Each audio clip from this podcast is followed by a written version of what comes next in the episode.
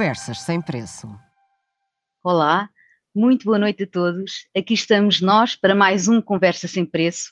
Hoje, em substituição do nosso habitué, Rui Bairrada, o CEO do Doutor Finanças, estou eu, Irene Vieira Rua, diretora de Recursos Humanos do Doutor Finanças, mas, como eu gosto de ser eh, chamada, eh, pessoa das pessoas. É com muita honra e proporcional responsabilidade que dou as boas-vindas ao nosso convidado de hoje, Luís Martins Simões. Eh, bem-vindo, Luís. Muito obrigado, Irene. Tenho muito gosto de estar aqui.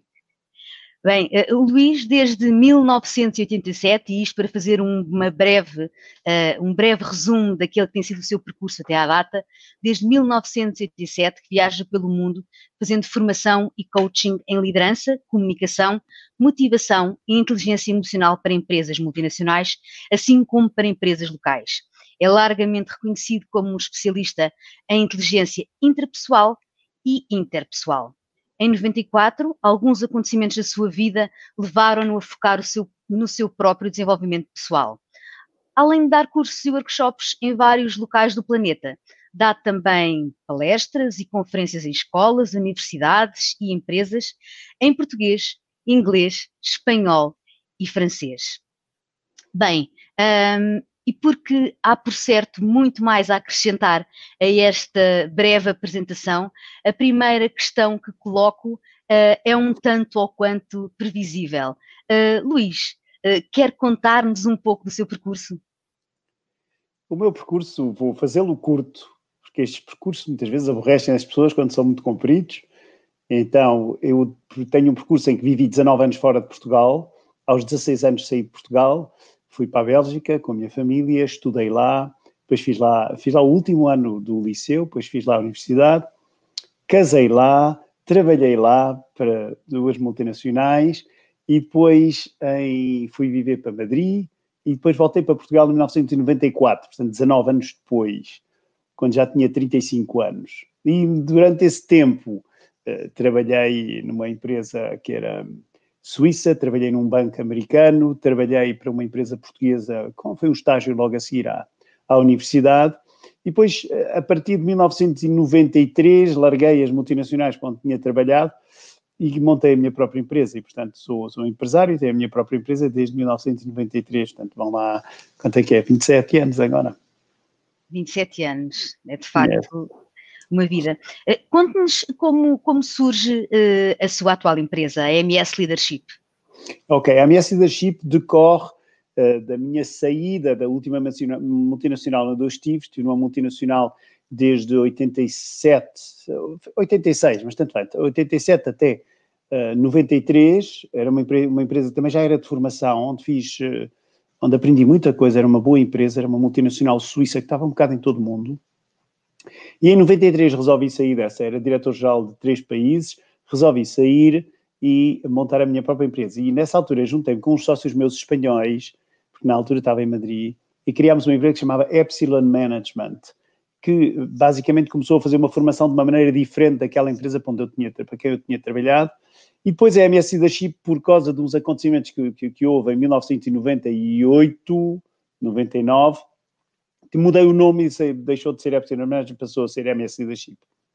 E, portanto, é, basicamente é a mesma coisa, mas com um nome diferente. E, portanto, a MS Leadership não existe desde uh, eh, 93, mas é como se existisse, que a única coisa que mudou foi o nome. Muito bem, muito bem. Uh, Luís, muito se tem falado de liderança e das competências de um líder e de quão importantes são as competências de um líder no sucesso ou insucesso das organizações. Uh, no seu entender, quais são as ferramentas que fazem um bom líder? Ora bem, essa pergunta é uma pergunta gira, porque se me faz a pergunta sobre as ferramentas, eu vou dar uma resposta.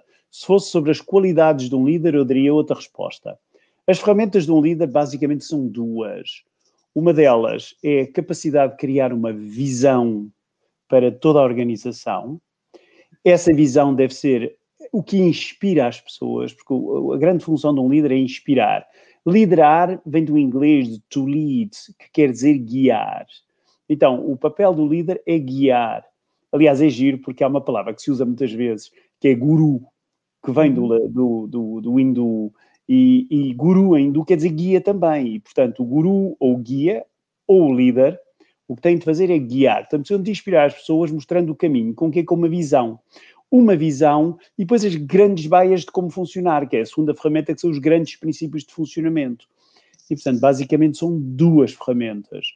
A da visão e a dos grandes princípios. Depois, há pessoas que trabalham com esse líder, que são mais gestores, que esses vão fazer outro tipo de trabalho que já não é o mesmo trabalho que faz o líder. O líder, aliás, é uma coisa muito curiosa, porque os líderes, eh, quando se eu falar de líderes eh, na, em muitos sítios, as pessoas julgam os bons líderes eh, pela, pelo número de seguidores que têm. Uhum. E uma coisa não tem nada a ver com a outra porque pode haver líderes com visões fabulosas e que ninguém quer seguir, não deixam de ser líderes para aqueles que os seguem. E depois há, há, há líderes com visões, se calhar, a nosso ver, menos fabulosas e muita gente os segue. E, e, portanto, o curioso aqui é que ou eu sigo um líder, eu sigo um líder quando sinto que me sou inspirado pela visão que ele me traz. Uhum. Quer falar-nos também um bocadinho em relação às qualidades de um líder, isto para complementar aqui a, a pergunta que acabei de lhe fazer? Pois, exato. As qualidades de um líder é curioso, porque depende das situações em que estamos.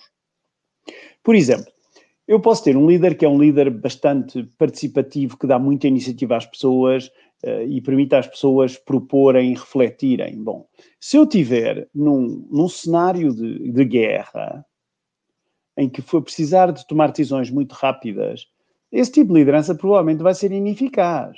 Uhum. Porque e, o que vai ser necessário é ser muito rápido. Portanto, provavelmente eu vou precisar de ser mais diretivo. Num cenário de guerra, com resposta imediata. Mas se eu estiver num cenário não de guerra, em que eu quero mesmo é fomentar o crescimento das pessoas, a iniciativa das pessoas, a criatividade das pessoas, a autoliderança das pessoas, então eu vou ter um estilo bastante mais bastante mais uh, baseado no, no delegar e no descentralizar. Mas depois temos coisas muito giras, que aliás existem muito em Portugal, que são líderes, por exemplo, de clã, que são zonas do país em que esses líderes são autenticamente icónicos e são eles que põem aquela zona do país a funcionar, que é uma maravilha. Normalmente são bastante, bastante diretivos, bastante, não diria ditadores, mas uh, muito focados neles próprios uhum. e aquilo funciona. E aquilo egocêntricos? Funciona. Estamos a falar de egocentrismo? Não sei se são muito egocêntricos, porque há uns que se calhar nem são muito egocêntricos, mas são, é tudo muito baseado na figura da pessoa do líder. Uhum. E toda a gente venera aquele líder, porque aquele líder ajuda uma parte do país ou uma parte da sociedade naquela zona e aquilo funciona. Normalmente essas lideranças são lideranças em que as pessoas têm uma, uma devoção ao líder, não são lideranças muito evoluídas. Mas, por exemplo, uh, e depois temos normalmente noutras partes coisas mais evoluídas, com pessoas mais formadas, com mais background, com mais educação, com mais capacidade de iniciativa e mais inteligência. Mas o engraçado, e esses provavelmente vão ter de ser diferentes. E o engraçado é fazer um swap entre estes. Então, por aquele que eh, trabalhou numa multinacional a trabalhar numa dessas lideranças de clã e o do clã vir para uma multinacional e provavelmente os dois espetam-se. Uhum. Porque o que interessa é saber qual é o tipo de liderança que eu vou fazer em função do terreno que me permite fazer ou não essa liderança. E, portanto, quando não há, não há nada pior que ter um líder que tem receitas. Porque as receitas, isto sempre fiz aqui, sempre fiz assim, funcionou, mas afinal de contas aqui estou num terreno que não é propício a este tipo de liderança. Então, a primeira coisa que eu preciso perceber, do ponto de vista das qualidades do líder, é perceber onde é que eu estou e com quem é que eu lido. O estilo de liderança deve, por isso, ser moldado em função do contexto. Uh, yes. posso, posso depreender isso? Sim, em função do terreno. Exatamente. Okay. Agora, eu depois posso é não dar, eu posso não dar para um estilo de liderança e precisar de ser substituído por outra pessoa, porque não me convém este tipo de liderança. Por exemplo, a liderança de uhum. clã, que é com aquele líder muito icónico e que toda a gente é, é, é, é devota quase àquela pessoa, não é de todo o meu estilo. Mas existe em Portugal, existe na Europa e funcionam nos sítios onde funcionam. Não é, não, não, não é o meu estilo, e se calhar também o seu não, Irene, mas, mas é o estilo de muita gente e funciona para muita gente. Certo, certo, certo. A, a importância da liderança é mais saber se funciona ou não funciona mais do que está certa ou errada. Okay. Funciona. Ok. Uh, qual, qual, qual é a, a maior dificuldade, na, no seu entender, um, dos líderes em relação às suas equipas? Ora bem, as, as dificuldades dos líderes em relação às equipas uh, podem ser várias. Podem ser dos líderes relativamente às equipas e das equipas relativamente aos líderes. uh, certo? Uh, agora, um, um líder é que tem uma, uma grande dificuldade se não conseguir criar uma visão para as pessoas. E a maior parte dos líderes não cria. E o que é uma visão? Uma visão é uma coisa que precisa de estimular o hemisfério direito cerebral das pessoas. E, portanto, uma visão é uma imagem. Uh, Aristóteles dizia: uh, o homem só pensa se tiver uma imagem. O homem com H grande, portanto, o humano. Uhum. E então, para eu ser um líder inspirador, eu preciso de criar uma imagem. Se eu vou dizer às pessoas, um exemplo, por exemplo, temos de arranjar um déficit de 3%, ou temos de diminuir a dívida de não sei quê, ou temos de conseguir vender X. Isto não inspira ninguém. Porque estes números normalmente não têm a ver com as pessoas que vão trabalhar para eles, têm a ver com o próprio líder, porque deve responder a alguém que lhe pediu esses números, mas isto é tudo menos inspirador. E há imensos líderes a querer uh, inspirar pessoas com números, o que é absolutamente absurdo. Basta ver o que faz o déficit quando nós dizemos, ah, temos de ter um déficit X. Aquilo não uhum. inspira ninguém, porque é para aquele que tem o déficit, consegue o déficit, que brilha e que se acha ao máximo, mas para todos os outros que andam a trabalhar para isso, eles dizem, mas isto não, não interessa nada. E, portanto, a primeira coisa que o líder tem de perceber é que ninguém trabalha para o líder. Cada um trabalha para si. E cada um trabalha para si, para si com uma visão em foco. E, portanto, é essa visão que me inspira para eu trabalhar para mim. Agora, é absurdo pensar que eu vou trabalhar para o líder ou que eu vou trabalhar para o acionista ou vou trabalhar para seja quem for.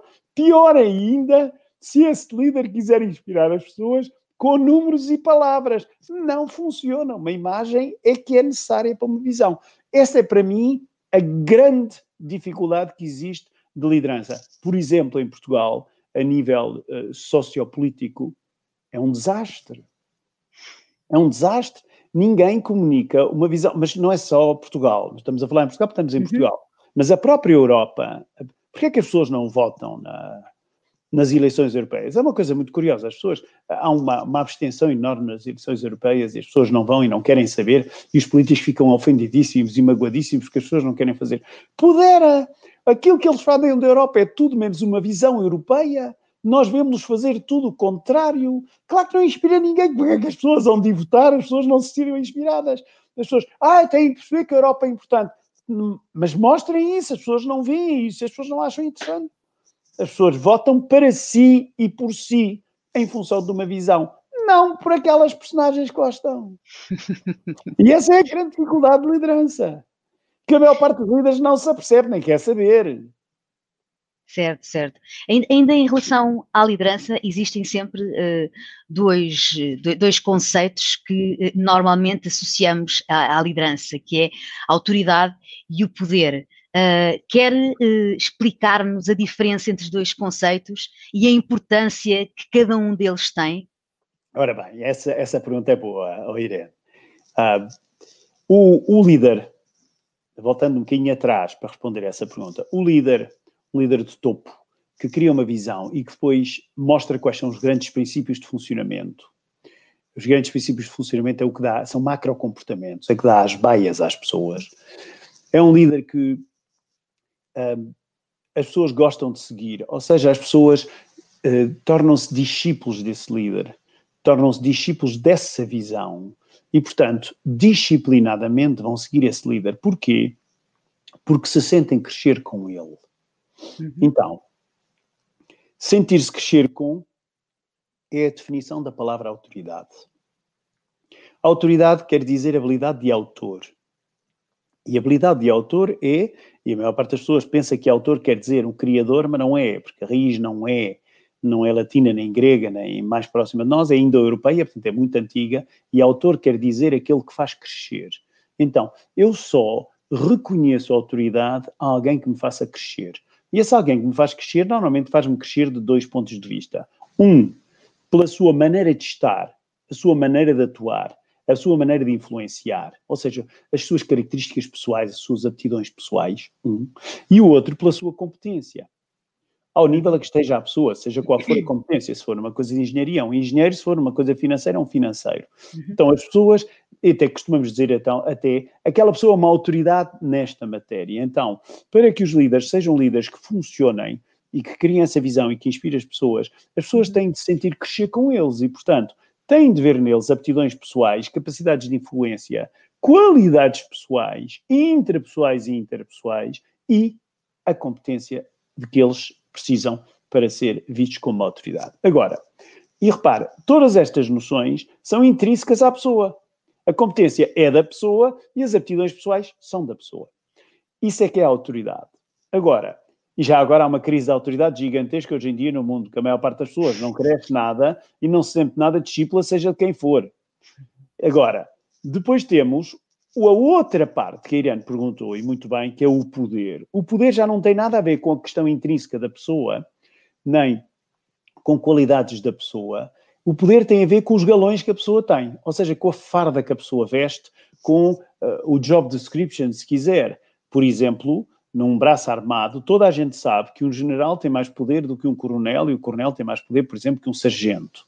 Toda a gente sabe isso. Porque as patentes mostram o nível do galão. Nas empresas é a mesma coisa, tenho um administrador, depois tenho um diretor, depois tenho um subdiretor e toda a gente sabe quem é que manda mais, porque o, poder é claro para todos.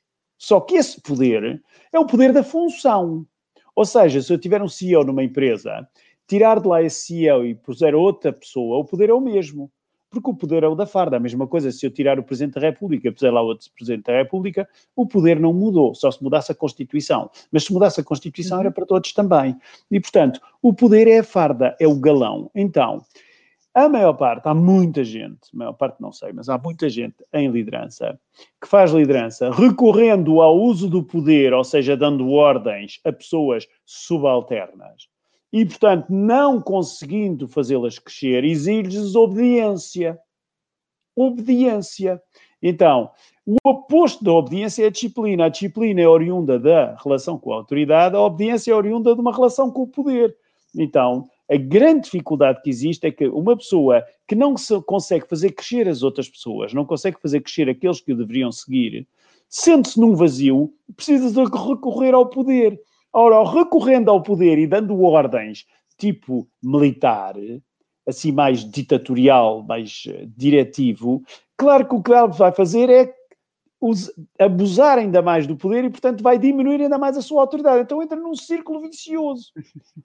E o engraçado, por exemplo, e eu gosto de fazer estes paralelos, estes paralelismos, neste momento nós estamos a viver uma sociedade, em todo o mundo, baseada na obediência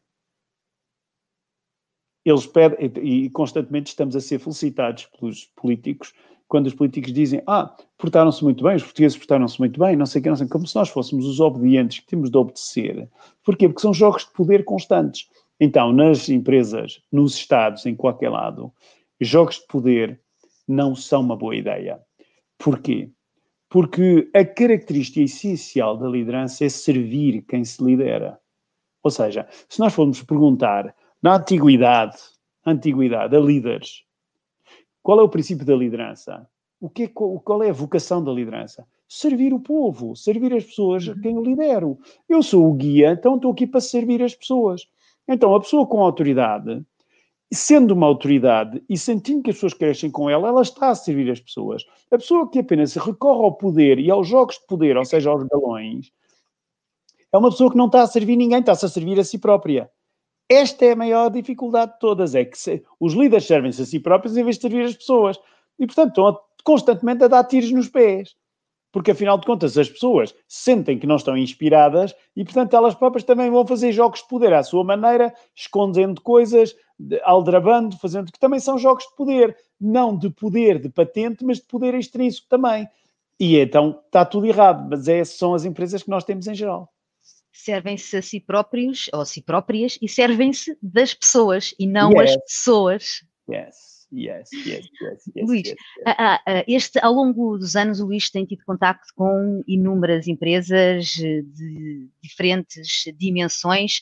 Hum, já consegue identificar um, um, uma necessidade uh, que as empresas tenham e que seja recorrente? Quando dá formações nas empresas, existe alguma, alguma coisa, alguma lacuna que seja recorrente nas empresas e que seja necessário uh, trabalhar? Ora bem, aí temos de falar a vários níveis. Temos de falar a vários níveis, podemos falar a nível da liderança de topo, depois podemos falar a nível do, do nível seguinte e depois dos outros níveis. A nível da liderança de, de, topo, já falei, são, as carências são mesmo essas de que eu falei agora, as pessoas não conseguirem ser inspiradoras e, portanto, não inspirarem ninguém e uhum. acabarem por liderar pelo poder. Agora há uma segunda questão, que é uma questão importantíssima, que é se eu não sou um exemplo do estilo de liderança que eu quero estabelecer na minha empresa, eu não consigo criar uma linguagem bem compreendida de cima para baixo. Então, embora eu, no topo, na liderança, no, no leadership team, uhum. possa até entender-me com os meus colegas e a coisa ser muito clara ao nível da liderança, a linguagem perde-se. A linguagem perdendo-se quer dizer que a nível da administração temos uma maneira de viver a coisa, mais abaixo temos outra maneira, mais abaixo temos outra maneira. Então, aquilo que se perde mais é a linguagem comum, que deveria ser bem entendida por todos e que deveria ser vivida por todos. Só que essa linguagem comum não é vivida por todos. E, portanto, o que se passa é que podemos até ter uma liderança no topo que seja uma liderança inspiradora, mas logo a seguir ao topo, onde começam os diretores, normalmente as pessoas recorrem muito a questões de poder e isso em detrimento da motivação das pessoas. Então, uhum. aquilo que é chave neste nível, em cima eu preciso de inspirar, e depois os gestores precisam de motivar. Motivar é um abuso linguístico, não se motiva ninguém, ajuda-se a pessoa a motivar-se. Pronto. E o importante é motivar, ajudar as pessoas a motivarem-se. Para isso, preciso de as conhecer, preciso perceber o que, é que, o que é que lhes dá drive, o que é que lhes dá uh, ímpeto, o que, é, o que é que as faz correr. Preciso me interessar por elas, preciso estar basicamente a servi-las. E, portanto, a escutá-las, a perguntar-lhes, a reconhecer todos os méritos e todos os esforços que fazem, a dar apoio, enfim. E muitas vezes o que se passa nas organizações é que o nível abaixo tem medo do nível de cima e então está muito mais preocupado em dourar a pílula para cima, e, portanto, dourar a sua imagem para cima, em vez de servir os colaboradores e, portanto, não faz este processo de conhecer os colaboradores, descobrir o que é que eles precisam, do que é que eles não precisam, reconhecer os seus méritos, reconhecer os seus esforços. Isso cria uma desmotivação grande nas, nas pessoas. E depois têm um problema, é que acham que substituem a motivação pela satisfação. Ou seja, eh, eu tenho uma pessoa que está desmotivada, não gosta nada do que faz, e vou, por exemplo, aumentá-la para ver se ela corre melhor. Isso só vai funcionar durante um mês, ou um mês e meio ou dois, porque rapidamente a pessoa. O, que, o mais importante para as pessoas é estarem motivadas, não é estarem satisfeitas. Mas há imensos líderes, e sobretudo gestores, que querem satisfazer as pessoas em vez de as motivar. Porquê? Dá muito menos trabalho, porque é de fora para dentro a satisfação, a motivação é de dentro para fora. Mas é verdade que estabelece uma fragilidade grande nas organizações. Então, constantemente, o que é que temos? Pessoas completamente desmotivadas, entram motivadíssimas para as empresas, gostam imenso do que fazem e depois rapidamente se desmotivam. Porque as pessoas, porque são, são recursos. A Irene há bocado disse uma coisa muito gira, é pessoas, pessoas, é, é diretora de pessoas. Eh, eu, eu, brinco muitas vezes com muitos, muitos diretores de recursos humanos e digo, você devia corrigir o nome do seu, da sua função, não é recursos humanos. Ninguém quer ser um recurso. É pessoas, é diretor de seres humanos. Então, há imensas organizações que tratam as pessoas como headcounts, como recursos. E ninguém quer ser um recurso. Sempre que eu sou tratado como um headcount ou como um recurso, a motivação desaparece completamente. Então, mutatis mutandis, quando vamos descendo, temos as pessoas cada vez mais a, reclamarem porque fazem forços, esforços e não são reconhecidas e ainda por cima são consideradas headcounts. Esse é um dos graves erros que nós vemos em muitas organizações. E mais uma vez, o que é que se passa? A noção de serviço às pessoas não está lá. Quer desenvolver um bocadinho o que é que é isto de termos pessoas satisfeitas e termos pessoas motivadas? Qual é a diferença e qual é o impacto real nas, nas organizações? Ok, muito bem. Motivar vem do latim e quer dizer mover, pôr em movimento. Então, eu só estou motivado quando estou em movimento. O que é que me põe em movimento? Uma coisa que eu gosto de fazer. Uma coisa que eu gosto de fazer põe-me em movimento. Agora, eu até posso estar em movimento porque quero alcançar uma coisa qualquer. Então ponho-me em movimento. Posso estar motivado para alcançar uma coisa, se ainda por cima, não só estando motivado para alcançar uma coisa, estou motivado porque aquilo que faço para alcançar a coisa é bom, então tenho duas motivações, fantástico. Fantástico. É uma coisa que vem de dentro. A motivação só existe uma, que é a motivação intrínseca, que é a pessoa de dentro. E, portanto, por isso é que eu dizia há pouco, os chefes das pessoas, seja lá o que é que quer dizer chefe, o que devem fazer é descobrir o que é que motiva as pessoas e não querê-las motivar, porque ao querê-las motivar, eu continuo sem conhecer a pessoa, continuo sem saber qual é o trigger, qual é o gatilho que funciona para ela, do que é que ela gosta e o que é que ela gostaria de alcançar. Então, a motivação é chave. Mas agora temos outra coisa, que é, como disse, a satisfação. A satisfação acontece quando eu alcancei qualquer coisa. Ou seja, se eu quero, uh, eu vou muito motivado para ir a um restaurante. Pronto chego lá, começo a comer, a motivação acabou, eu deixei de estar em movimento, agora estou a desfrutar da satisfação de estar a comer aquilo que estou a comer. Ora bem, e portanto, a motivação é, está no caminho, no percurso para chegar a um sítio, e sobretudo está no percurso para lá chegar, e sobretudo se eu ainda por cima gostar daquilo que estou a fazer, que já são duas. A satisfação está no ter ou não ter alcançado aquilo que eu procurei alcançar. Agora, dentro desse processo de satisfação está quase sempre o dinheiro. Uhum. A recompensa. Então, as pessoas estão focadas em ganhar mais dinheiro e uh, muitas vezes até nem gostam do que fazem, mas que estão motivadas que é para ver se alcançam aquele dinheiro. Pronto. Só que o problema é que o dinheiro não depende de nós. O dinheiro não depende de mim, nem depende de si. O dinheiro depende de circunstâncias que nós desconhecemos, que têm a ver com a conjuntura económica, têm a ver com o resultado da empresa, têm a ver com coisas relativamente à concorrência, seja o que for. Então, o grau de satisfação que as pessoas possam alcançar, ele é variável em função dos resultados da empresa no mercado. E por isso é inútil pensar que nós vamos sempre, sempre ter coisas para dar às pessoas e para lhes dar maiores graus de satisfação pecuniários ou ingêneros, porque nenhuma empresa cresce ad eterno. Uhum. Só que o problema é que as pessoas não gostam nada, quando são habituadas a ter cada vez mais graus de satisfação, não gostam nada do momento em que a empresa já não consegue aumentar os graus de satisfação. E o que é que se passa? As organizações não sabem preparar-se para esses momentos. E normalmente, esses momentos acontecem ainda mais depressa do que estava previsto. Porque quanto mais as pessoas estiverem só indexadas ao grau de satisfação, sempre a querer mais isto, mais aquilo, mais aquilo outro, elas até às vezes deixam de se aperceber que já nem gostam do que fazem. E, portanto, que a própria motivação intrínseca já não está lá. Já andam só à procura daquilo que vão obter. Ao, por exemplo, imagine-se que elas obtêm um aumento do seu grau de satisfação ao fim do ano, apagam completamente o ano, só à espera do mês de dezembro, por hipótese, que é quando recebem esse, esse bónus ou essa satisfação. Mas isso quer dizer que elas, quando olham para trás um dia e a satisfação cai, elas olham para trás e dizem, mas eu nem sequer gosto do que faço. Eu nem sequer estou motivado. Então, eu não sou nada contra graus de satisfação altos. Eu sou é contra a ideia de pôr os graus de satisfação antes da motivação, porque é estouro certo a partir de uma certa altura, para a empresa e para o colaborador. Então, eu acho que devemos sim pagar bem às pessoas e dar bons regalias às pessoas, partindo do princípio que as pessoas estão motivadas. E, portanto, a primeira preocupação de gestores, e já não tanto de topo, mas gestores do dia a dia, é ter a certeza de que as pessoas estão a ser ajudadas a ser motivadas antes de procurar a satisfação.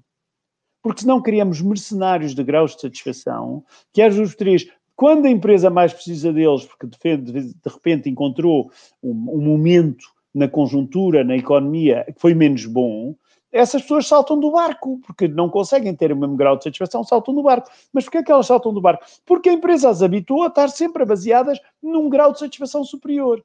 Então, para mim, o erro crasso é focar tudo na satisfação em prioridade. Porque eu não tenho nada contra a satisfação, não pode ser a prioritária. A prioridade tem de ser a motivação. Ou seja, eu quero ter a certeza, reconhecendo as pessoas, conhecendo as pessoas, sabendo o que elas gostam, sabendo o que as anima, sabendo o que lhes dá ímpeto, tê-las motivadas e depois, quando é possível, satisfeitas também. E a maior parte das vezes é. Porque se as pessoas estiverem mais motivadas, elas produzem melhor, a produtividade aumenta, até temos melhores resultados, até podemos pagar melhor às pessoas e dar-lhes mais regalias. O problema é que muitas vezes é ao contrário. As pessoas só pensam no grau de satisfação e descurando a motivação, e ninguém aguenta muito tempo descurando a motivação, porque às vezes três torna-se um peso ir para o escritório todos os dias, que chatice, ui, é aqui, vem aquela coisa, ui, que horror, uma segunda-feira, que pavor, a sexta-feira, que maravilha, portanto, a pessoa quer apagar cinco sétimos da sua vida, que são a segunda, terça, quarta, quinta e sexta. É, é, é, é completamente suicida, é absurdo, e é um círculo vicioso terrível, e há pessoas que chegam assim à reforma e não se apercebem que toda a vida viveram assim. E o que é que se passa quando chegam à reforma? Uau! Têm o dia todo parado. Não têm grandes graus de satisfações possível. Se não sabem motivar-se, literalmente vão-se abaixo. Porque ali têm o dia todo para aprender a motivar-se, para aprender a fazer coisas de que gostam, para fazer coisas, aprender a fazer coisas que as fazem crescer. E há tanta gente que se reforma, senta-se num sofá e fica à espera hum, da morte ou vai jogar as cartas para o café e passa o dia inteiro na conversa no café e não faz grande coisa, porque não se habituou a trabalhar a motivação em primeiro lugar.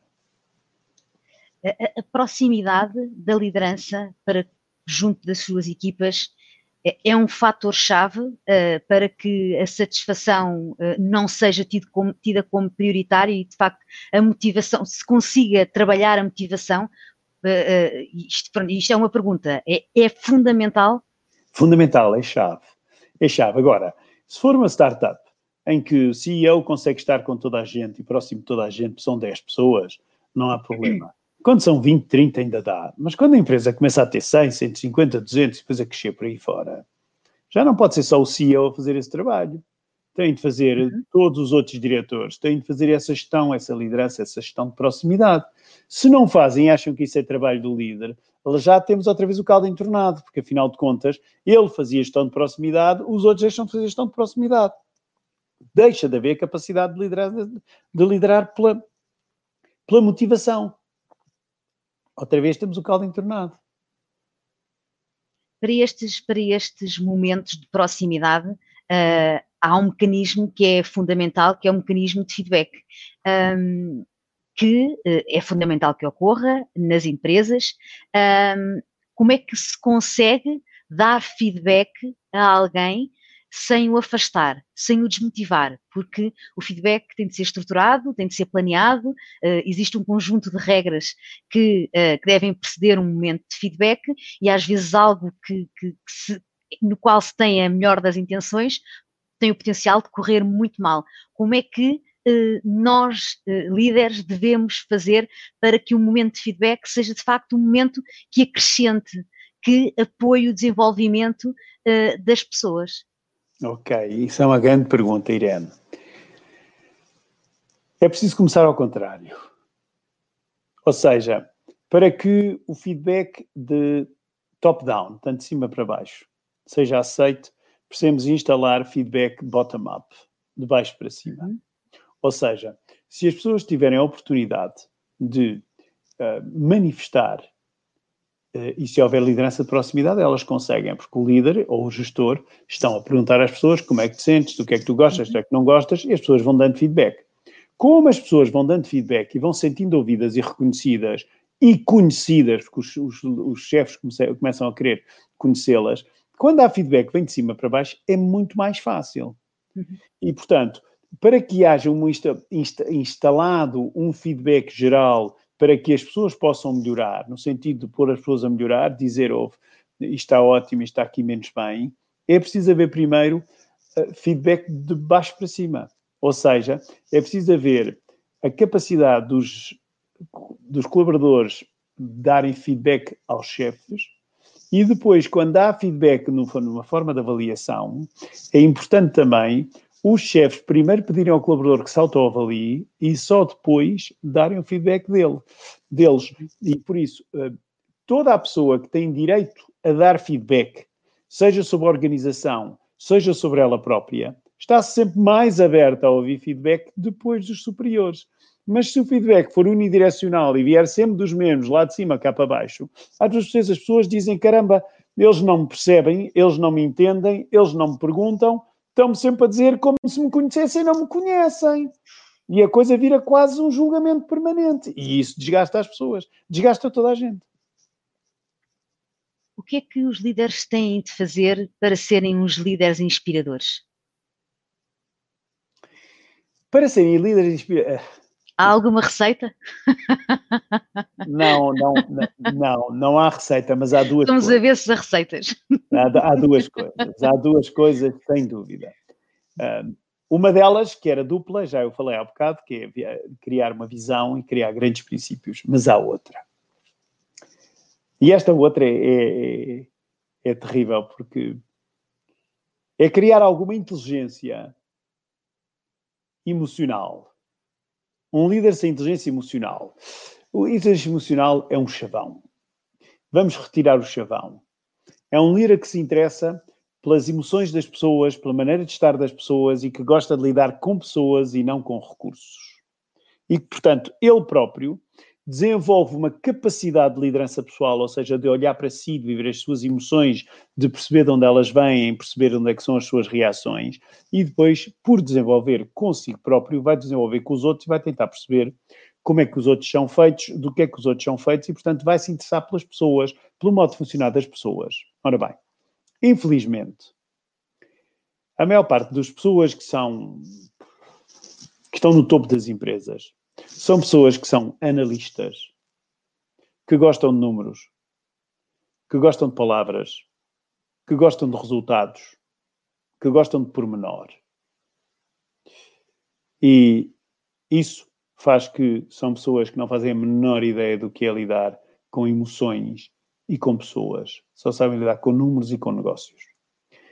E ainda por cima estimula muito o hemisfério esquerdo cerebral do córtex, e, portanto, são pessoas que podem até ser muito racionais, muito boas com números, muito boas a raciocinar, muito boas a analisar, mas perdem as pessoas, não levam as pessoas consigo. E depois temos aquelas que percebem, e é estimulando o hemisfério direito cerebral que nós conseguimos isto, do córtex, percebem que o que é, o que é necessário é ouvir as emoções, dar atenção às emoções, às minhas em primeiro lugar, às minhas reações, olhar-me, observar-me, ter capacidade de autoconsciência, de autoobservação e depois também ter capacidade de, auto, de consciência e de observação dos colaboradores e perceber como é que eles reagem, quais são as emoções deles e quais não são as emoções deles. Uhum. Eu lembro-me sempre de ouvir uma história há muitos anos, já não sei há quantos, de uma, um professor de Harvard. Eh, ele e a mulher queriam ser os eh, os presidentes do condomínio deles lá, já não sei onde é que isto era, era alguns no Massachusetts, não sei. E eles queriam ser os, os presidentes do condomínio porque achavam que o condomínio estava um desastre, o jardim estava uma porcaria, não sei o que, não sei o que mais. E então, eles eram muito, muito racionais, sobretudo ele, que era o professor de Harvard. E então, muito engraçado, porque foram a votação e havia um que era um tipo que não tinha qualquer background, não tinha qualquer educação, mas tinha uma inteligência emocional extraordinária, que teve todos os votos do prédio, menos dois, que eram o do professor de Harvard e da mulher. E o professor de Harvard só teve dois votos, o dele e o da mulher. E é muito giro, porque é muito caricato este exemplo, mas é muito comum. São pessoas que gostam de recursos, não gostam de pessoas. Para eu me tornar mesmo inspirador, a qualidade é gostar de pessoas e não gostar só de recursos. Um líder com inteligência emocional é um líder empático? É, tem tendência a ser bastante mais empático. E empatia quer dizer estar com o outro nas dificuldades dele e, portanto, compreender o outro, estar eh, basicamente dentro da, das, das questões do outro, conhecer as pessoas e reconhecê-las. E claro que sim, com a inteligência emocional eu torno-me muito mais empático. Eu percebo que as pessoas estão a, a, enfrentar, eu percebo a dificuldade das pessoas. Ainda há pouco tempo estava, numa, estava a falar com uma, uma jovem que entrou para uma organização muito conhecida em Portugal e trabalharam que nem cães durante o primeiro ano e no segundo ano também. E no final do ano houve uma reunião e quem falou foi a administração. E a administração virou-se para eles e disse: e para o ano são mais 15%. E eles vieram cá para fora e diziam: caramba, não houve uma palavra sobre o nosso esforço, sobre a nossa dedicação. Trabalhamos 10 a 11 horas por dia para isto. Claro que o que, que é que estavam todos a pensar? Todos a ir embora. Estavam todos à procura de emprego. Só não saíram logo porque não encontraram facilmente emprego. Mas estavam todos doidos para ir embora. Então, mas esta malta só puxa, só puxa, só puxa. Um dia o elástico parte. Claro. Isto é comum. Porquê que, porquê que as empresas, ou porquê que, porquê que a emoção não tem assento à mesa das empresas? Porquê que os líderes uh, fogem uh, do emocional e uh, procuram sempre apoiar-se no racional? Ou maioritariamente no racional? Ora bem, eu não sei bem porquê, mas que desde o princípio do século XX, desde o princípio do século XX, a coisa se foi mantendo e se dizia sempre: eu não falo com uma pessoa, uma pessoa que está sob o efeito da emoção, porque as pessoas que, quando estão sob o efeito da emoção, tornam-se, primeiro, mais verdadeiras e depois mais impetuosas e menos calculistas. De repente, os administradores tinham de apanhar com as pessoas em posturas em que eles não estavam dispostos para isso. Eu não lhe admito isso. Eu não lhe admito essa linguagem. Um bocado como se dizia para a criança, quando a criança começava uh, num espelhafato, vai já para o teu quarto e fechas a porta e calado e não fazes barulho. Então, basicamente, isto foi transposto para a sociedade em geral e para as empresas e, portanto, era uh, mal educado e não saber estar e de uma falta de controle total e falta de autocontrole, uma pessoa ter reações emocionais, porque ainda por cima dizia da boca para fora coisas que nunca deveria ter dito. E, portanto, queremos é controlo. E, portanto, o que se passou foi lugar ao controlo. Vamos dar espaço para o controlo. Ora, controlo implica não vivência das emoções. E ainda hoje acontece assim. Ainda hoje acontece assim. Eu conheço pessoas que são da mesma idade que eu, que são diretores de empresas, da mesma idade que eu, que parece que são da geração do meu pai. O meu pai nasceu em 1922. Eu nasci em 59. É uma grande diferença. Eu digo, caramba, como é que estes tipos são da minha geração e agem como aqueles do princípio do século XX? Onde é que estamos? Porquê? E porquê é que eles fazem isto? Porque eles não conseguem lidar com as suas próprias emoções. Têm horror às suas próprias emoções e, quando precisam de lidar com essas suas emoções, aquilo que podemos chamar o seu lado sombra, uhum. acham-se menor pessoa, acham-se diminuídos. E, portanto, a primeira coisa que eles precisam de fazer é tapar essas emoções. Não, não, não, eu não posso fazer esta figura, não posso mostrar falta de controlo, não posso mostrar falta de, de, de, de bom senso. E, portanto, deixa-me cá tapar. E então são, são pessoas que tapam, são pessoas controladoras, são pessoas que estão constantemente a tapar. Então, o que, é que acontece? Só elas é que não notam que todos os outros já perceberam que elas não são verdadeiras que é tudo uma plastificação, é tudo uma, extremamente artificial. Não pode funcionar. Se estamos a liderar pessoas, toda a gente vai perceber que aquela pessoa, aquele homem ou aquela mulher que está lá em cima, afinal de contas, é artificial, é plástico e tudo isto por inseguranças. E então é outra vez um tiro no pé. Essas pessoas dão um tiro no pé porque toda a gente percebe que eles são completamente inseguros relativamente às emoções. Eu uma vez perguntava numa empresa a uma senhora que era assessora da administração, que me conhecia e, que, e eu dizia, sabe, eu nesta empresa já tive com quase todos os administradores em formação. O único que nunca veio foi o presidente.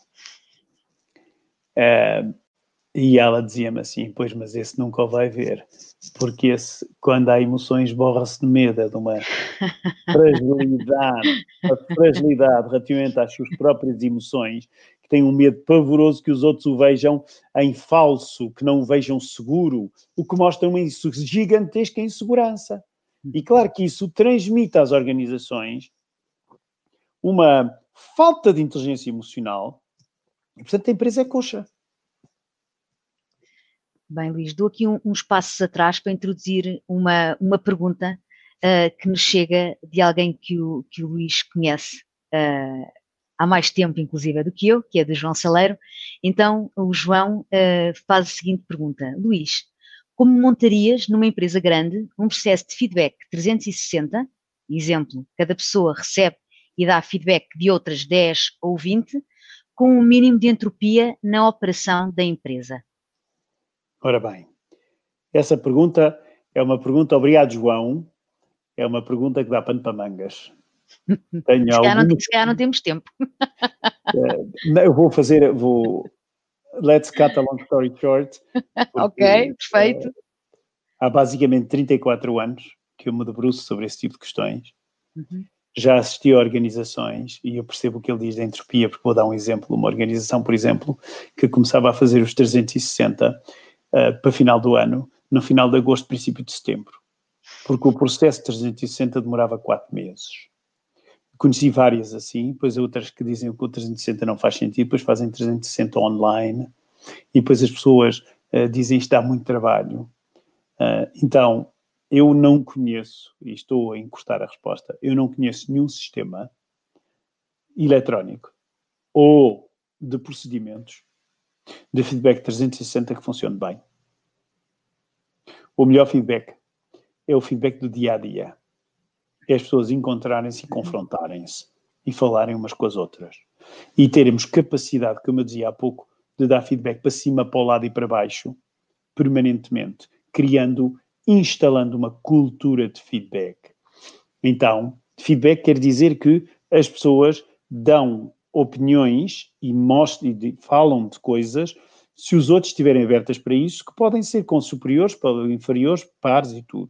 E, portanto, o instalar um sistema, eh, o sistema de avaliação é o sistema que eu conheço com mais entropia que existe no mundo, conheci N, eh, nenhum deles é bom, são sempre males necessários, e, e, portanto, um 360 demasiado operacionalizado e demasiado funcional numa organização não é uma grande ideia, vai dar uma trabalheira, vai ser tomado como uma seca, vai ser burocrático, as pessoas vão perder a força.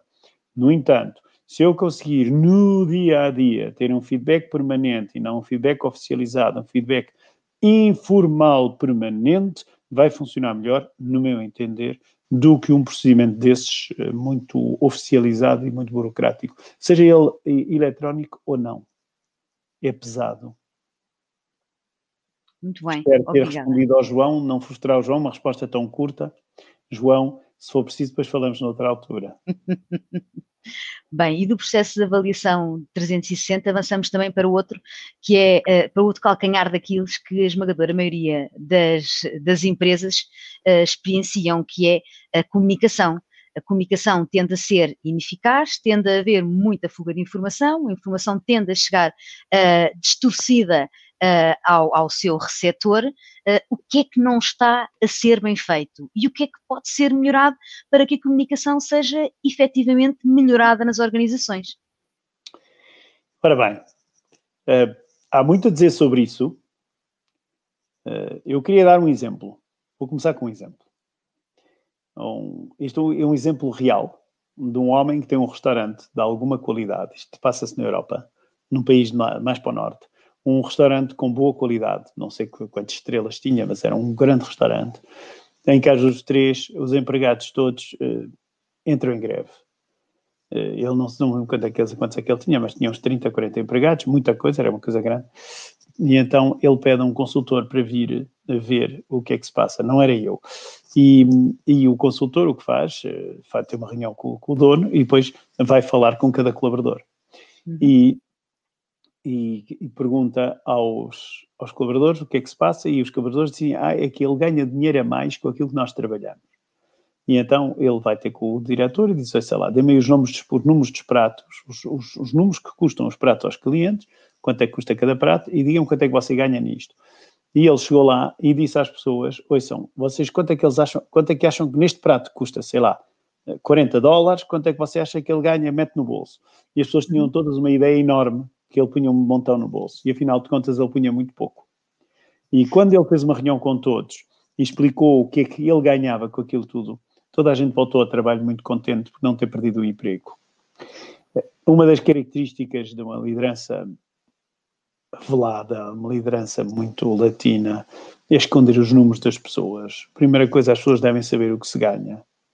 As pessoas devem saber o que a empresa ganha, devem saber qual é a sua produtividade.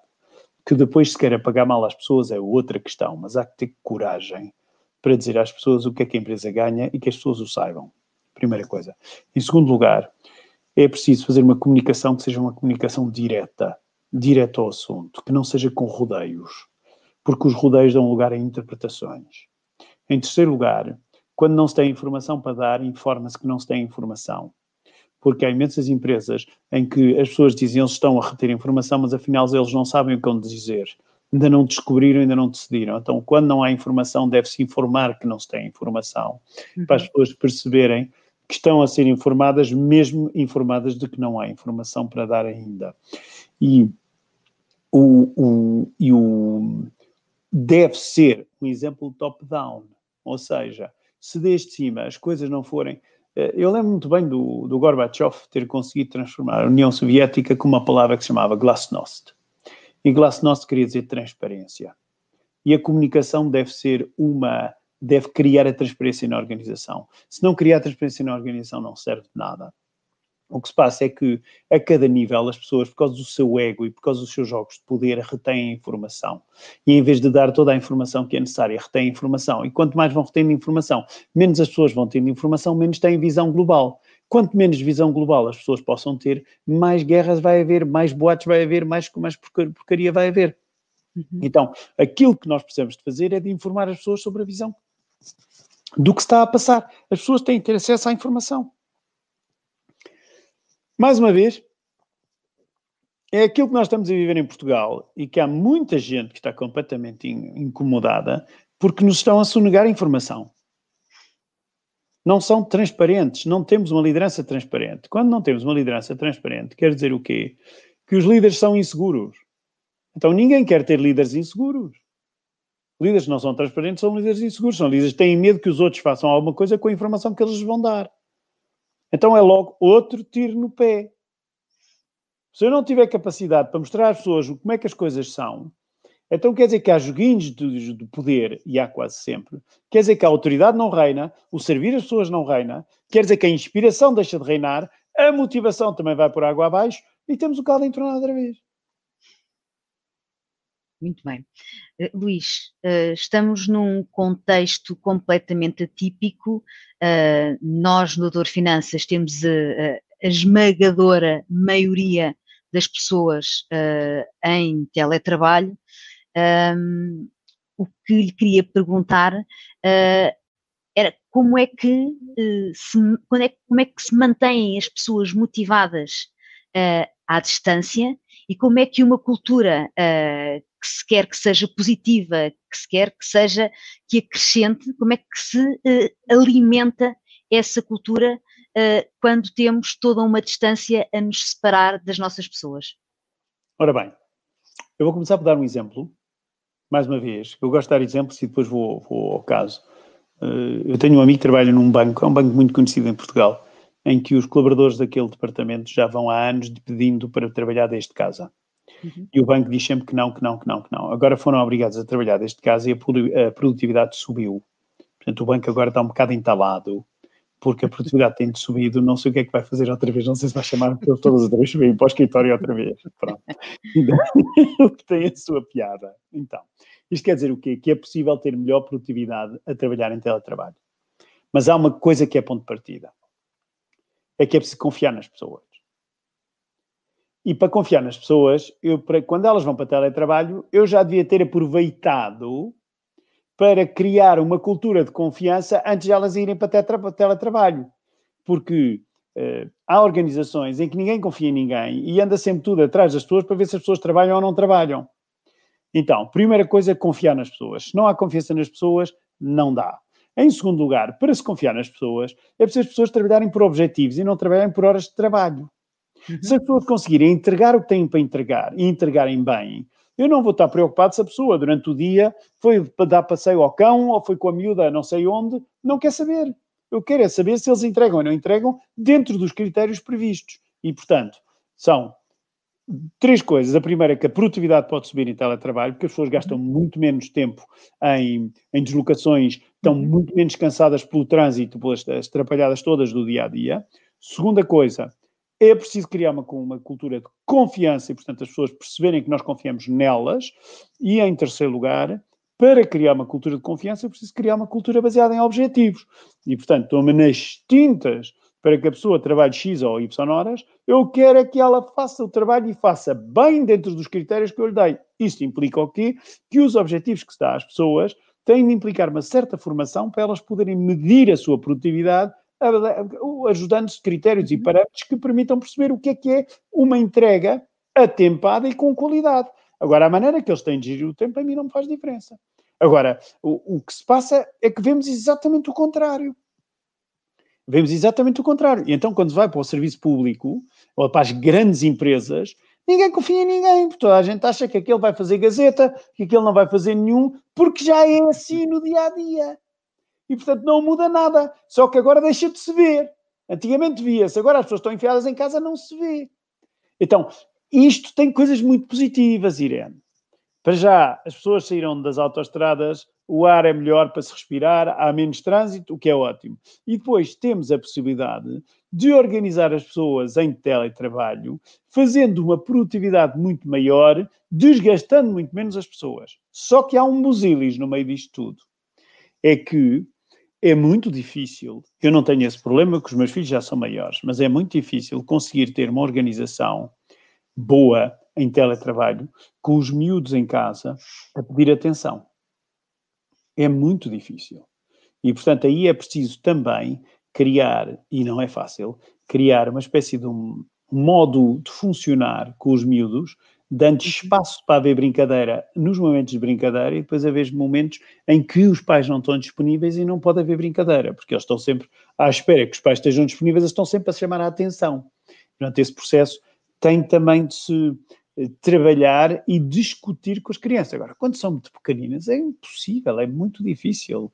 E, portanto, há teletrabalho que dá mais produtividade, há teletrabalho que, devido às circunstâncias de crianças estarem em casa, se elas estiverem em casa, que não dá. Mas se as crianças forem para a escola, então aí já não há nada impede que metade da sociedade possa trabalhar desde casa.